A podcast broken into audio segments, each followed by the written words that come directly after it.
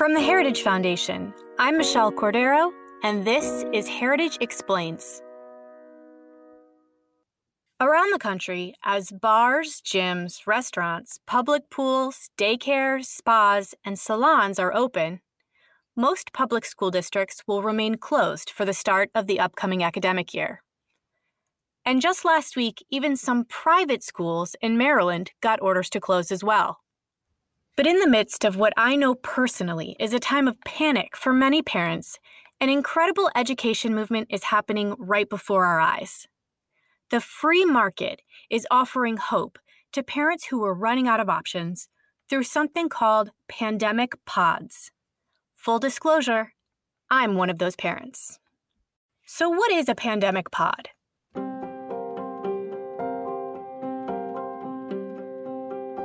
Basically, parents team up with other families in their neighborhood or social circle and pool together their resources. They quarantine their children together usually in small groups, and then hire a teacher or a private tutor to work with their children inside their home. Here are two moms in Kansas City and how they're making the pod concept work for them. They're best friends for sure. Rachel and Natalie's kids were in the same kindergarten class in the Shawnee Mission School District. That is until COVID 19 canceled in person learning. Me, as a working parent, it was really hard to suddenly get that notification of, hey, there's no school next week and we don't know when it will be back. For both moms, virtual learning proved difficult. I am not a teacher. I do not have that gift. With a new school year looming, they're tackling it together. So I could teach the girls on Mondays and Thursdays. Then they'd go to Rachel for Tuesday and Friday, leaving just one day of solo learning with the Shawnee Mission curriculum.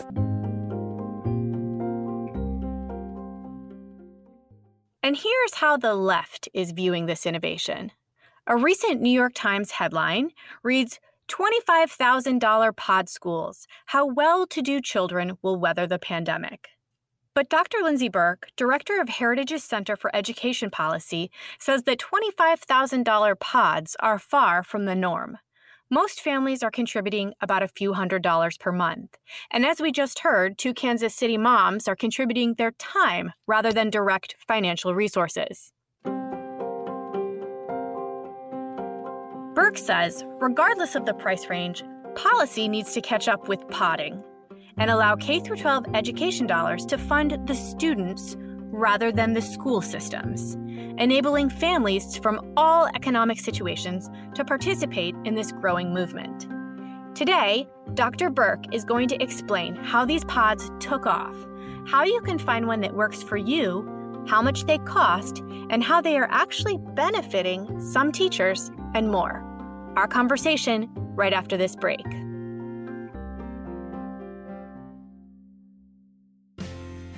Americans have almost entirely forgotten their history. That's right, and if we want to keep our republic, this needs to change.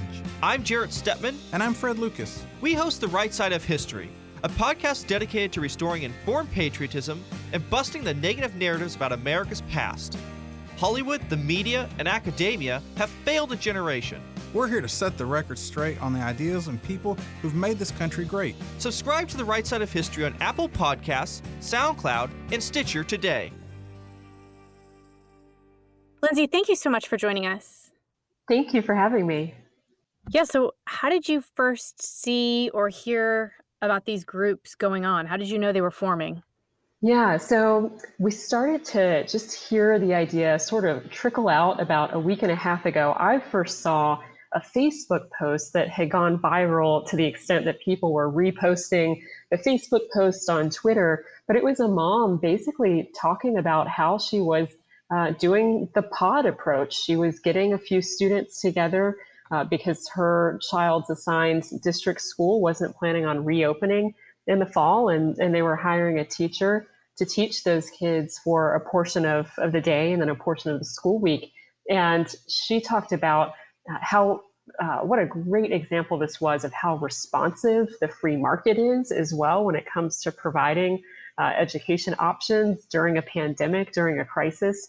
And so that post really went viral. It was the first post that I saw about it, and this is probably two weeks ago now. And since that time, we have seen a number of Facebook groups pop up, Facebook groups in particular, where families are getting together and exchanging ideas about how to pod. Uh, there's uh, one Facebook group, it's sort of the main Facebook pod page. And as of today, had more than 29,000 members that wow. were a part of that group. Right. And considering this is just really a couple of weeks old, it's been phenomenal growth in a really short amount of time. Yeah, I have to be honest. Um, we're trying to find a solution for my youngest who um, not quite kindergarten age but close enough and we came up with a solution and i think a lot of people might be in my position where i came up with a solution that that i didn't even know was this it is yeah. this but you know you just don't think of naming it something so um, are the pods typically all one age group or sometimes could you have a teacher teaching different age groups you could. You could have a teacher teaching different age groups because at the heart of it, and again, this is it's just really starting to kind of formalize. And I think so many families are in the, the position that you're in where they're just trying to think, you know, what should we do over the next few weeks and what do we do this fall? And um, so they're, they're starting to slowly get it together for their kids in pod form. And so instead of really thinking, should we group kids based on age? So, you know, all of the six year olds in one group, um, it really looks like it's taking closer to the form of competency-based education uh, than than we've seen in the past. So thinking more about putting kids together and bringing in a teacher or a tutor who can provide the content that those children need or the support that they need for whatever their district school is providing. And, and that's the other important aspect of this is that some families are using the pod concept as a supplement to what their district school is providing. Yeah. And then some are going to do it full time. And if yeah. you kind of follow the Facebook pages and the exchanges, um, you can see that it looks to be, for the most part, maybe three quarters right now are using it to supplement what the district's doing. And then you've got the remaining families really thinking about this as kind of an education lifestyle change. Yeah, I think it's um, something that's it touches on an important point. You get to kids who might be like fourth, five, sixth grade and up. They can kind of follow along whatever it is that their teachers are sending them for the quote unquote distance learning. But you get any younger than that, and you know, even if your parent is home, they can't just you know read what they're given and follow along. You're really instructing them the whole time, and that is, in a sense, a job. Yeah, that's right. And it, I like, uh, if you follow some of the groups online, I like how a lot of these groups are structuring their pods because basically what they're doing is they are using whatever the district sort of online or hybrid option is for the beginning part of the day. And then they will have a teacher come over or tutor come over in the afternoon and work through some of that district online uh, coursework that they did in the morning. And so that's what we see when we're talking about supplementing what the district is doing. So that, that's been really really interesting to see and you know just the ability to i think have kids of different ages come together to provide that socialization aspect this is a big part of what families are looking for right now is they're you know coming coming together to create these pods is to provide kids with the socialization aspect that they might be missing uh, if they're in-person schools, either public or private, are closed down right now. So um, there, there are a lot of benefits that we're seeing provided by the pod approach, but it's both the academics and the, the social aspect right now. Some of the families and children that are being affected the most are those with special needs. And I think what's frustrating is that many of the public schools that are closed are creating exceptions for students have extremely serious learning disabilities, but nothing for those who have, um, you know, smaller disabilities like dyslexia or ADHD or speech impediments. Do you see this type of situation still working or being able to apply it to those type of students? Yeah, and, and again, I know I keep going back to the sort of uh, crowdsourced answers to this, but what we're seeing when you follow some of these groups is that those are the families who have really submitted just some interesting questions about the mechanics of podding, how it could work for their children. So we're seeing families of children with special needs, children who are on the autism spectrum, uh, really sort of crowdsource a lot of this information from other families who are coming together in the online community to build their pod and making sure that they're grouping children appropriately and then bringing in the appropriate tutor or teacher to meet their needs as well. You know, tutors and teachers who have that background in uh, whatever it might be that they need, behavioral therapies, uh, for example, And if you uh, look at the kind of supply side response to this as well, it's really, really interesting because we're seeing the private sector respond in a way that has been uh, incredibly useful to families in a super short amount of time. So um, there, there are groups like uh, there's one called Schoolhouse that helps families uh, form their own pod or their own micro school, and they match the families up with teachers in a given geographic area. And I think what's really neat about that particular uh, company is that they also help the families uh, sort of navigate any requisite state laws, and they'll help them provide an academic transcript for the children in their pod. Because I, I do think that's sort of the next big question, just from an ed policy perspective, um, that we'll see folks starting to navigate is how do we demonstrate that uh, or what students have learned during this time when you know the sort of traditional model is shut down and, and kids are in pods so you know seeing the market respond and provide things like academic transcripts for students who are in micro schools and who are in pods I, I, I just think is really interesting and was a, a quick market response like we always expect to see. So, how are the teachers benefiting from this setup? Yeah, so this is the other really interesting aspect of podding. I don't know if we want to call it podding long term, but uh, of these education or pandemic pods is that there is the ability for teachers to i think be well paid in the future. We're yeah. seeing and it's you know it's early on. Um, these are anecdotal reports uh, largely but there was a, an article about a week and a half ago in the washington post. The washington post had interviewed a teacher in broward county florida and the teacher the prior year had been teaching in a private school but this fall, uh, or I guess now this summer, two families had reached out to her to teach their children this fall in a pod. And then she agreed to do that. And immediately three other families reached out as well. And she said she will make more money this fall teaching in a pod than she did last year as a traditional teacher in a private school. That's amazing. So it's amazing. It you know the ability is out there uh, for teachers to potentially earn more than they're earning in the, the traditional system. But I think maybe even more importantly is just the flexibility that that it provides teachers and families. Um, you know, schools are largely closed right now to in-person instruction. Teachers might be able to leverage this pod moment to even supplement some of their income. So it's just there's some interesting possibilities that are floating out there that I think we'll learn a lot more about over the next few weeks. Just to be a little bit more specific, do you know the going rate per family to join a pod?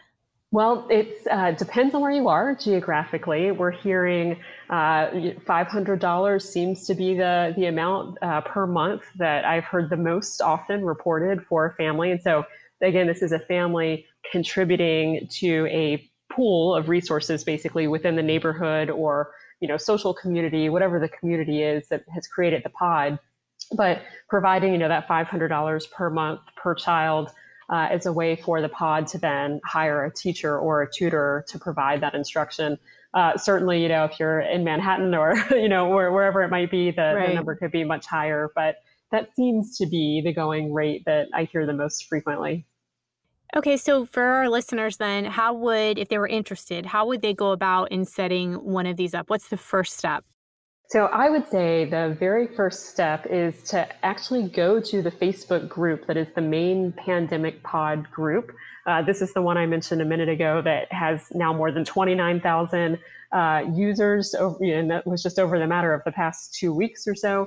Um, because if you go to that page, that page is then subdivided into different threads. So uh, threads on different issues about um, you know any legal issues or um, networking. Uh, it provides academic resources, but then it's also broken down into geographic location as well. And so you're able to either find existing pods uh, in your local area or to reach out to other families uh, in your area to start a pod. So I would say that is step one.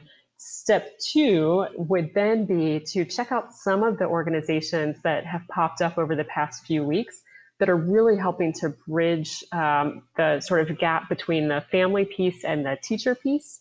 So I mentioned Schoolhouse before. Uh, there are other organizations like Prisma, That's a co-learning network that helps uh, group children into cohorts of geographic peers uh, some of that independent work and online learning guidance. Uh, there's another organization called Primer that provides lots of educational resources um, as, as you're building the pod. And then if you want to go a little deeper and sort of, I guess, the more formal version of a pod, we, we could say is maybe a micro school. Uh, I would definitely recommend looking at Prenda. Prenda is um, now probably the largest micro school network in the country.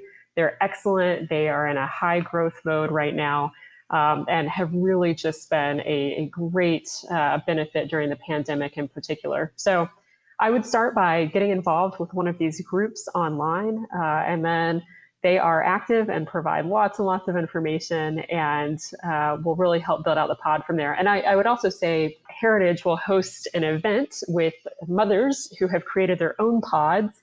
And we're going to walk through exactly how to create a pod of your own.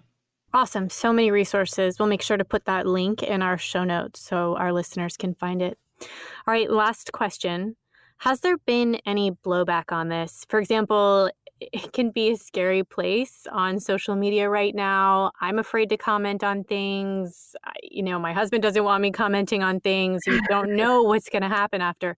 Are people getting any negative responses when they reach out or they even talk about starting a pod? And I do hope they change the name from pod. It sounds strange right. So um, I suppose this is a pod about pods. So yeah, at least there's exactly. that. Uh, so, but you know, the I guess blowback, if you will, the, the only sort of negative pushback that I've really seen so far um, is that you know there is concern, and it's not misplaced about what you know um, will there be an exacerbation of educational gaps of educational inequality um, inequality of access as a result of moving toward options like this uh, and sort of away from that district uh, system that so many families are used to and the answer is that if that's the case, it is critical that we provide those funds that we currently spend directly to students. We want to make sure, and we have to make sure, that children from low income families have equal access to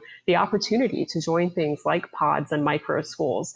And we spend a lot of money on K 12 education every year. So we just need to make sure now that that money is flowing directly to families and not going into systems that aren't meeting the needs of kids or whose doors aren't even open at the moment. And so that's the answer. If we want to make sure that um, you know we we provide that access to children from low-income families, make sure they have the opportunity to to join a pod or a micro school, have policy catch up with where parents are. And I will just say quickly too that pods, I mean, this is just, it's amazing the civil society response to the moment that we're in because so many families right now are thinking about this issue. And we are hearing stories of pods that are setting aside some additional money to basically provide scholarships to children outside of the neighborhood uh, to join their pod for free. So that's just, I, I, think, really a beautiful illustration of how civil society is rising up to meet the moment uh, and so now we need to make sure that public policy is also catching up. Dr. Lindsey Burke, thank you so much for all of your work right now. As a parent to young children, this is a very scary time, and your work at Heritage has been a major resource. And I hope we can have you back on again to talk about these pods as things actually change with the movement. Yes, thank you so much for having me. That's it for this week's episode. I have a whole bunch of links and resources for anyone out there who needs it in our show notes. Also, feel free to shoot us an email for more information. If you know a family out there right now who might need this information, please share this podcast. You can find us on just about all podcast platforms, but you can also listen to the episode and share it on Facebook, Instagram, and through YouTube. I hope you're all well. I hope your family's well and that you're finding ways to stay cool in this hot, hot August. We will see you next week. Heritage Explains is brought to you by more than half a million members of the Heritage Foundation. It is produced by Michelle Cordero and Tim Doescher, with editing by John Popp.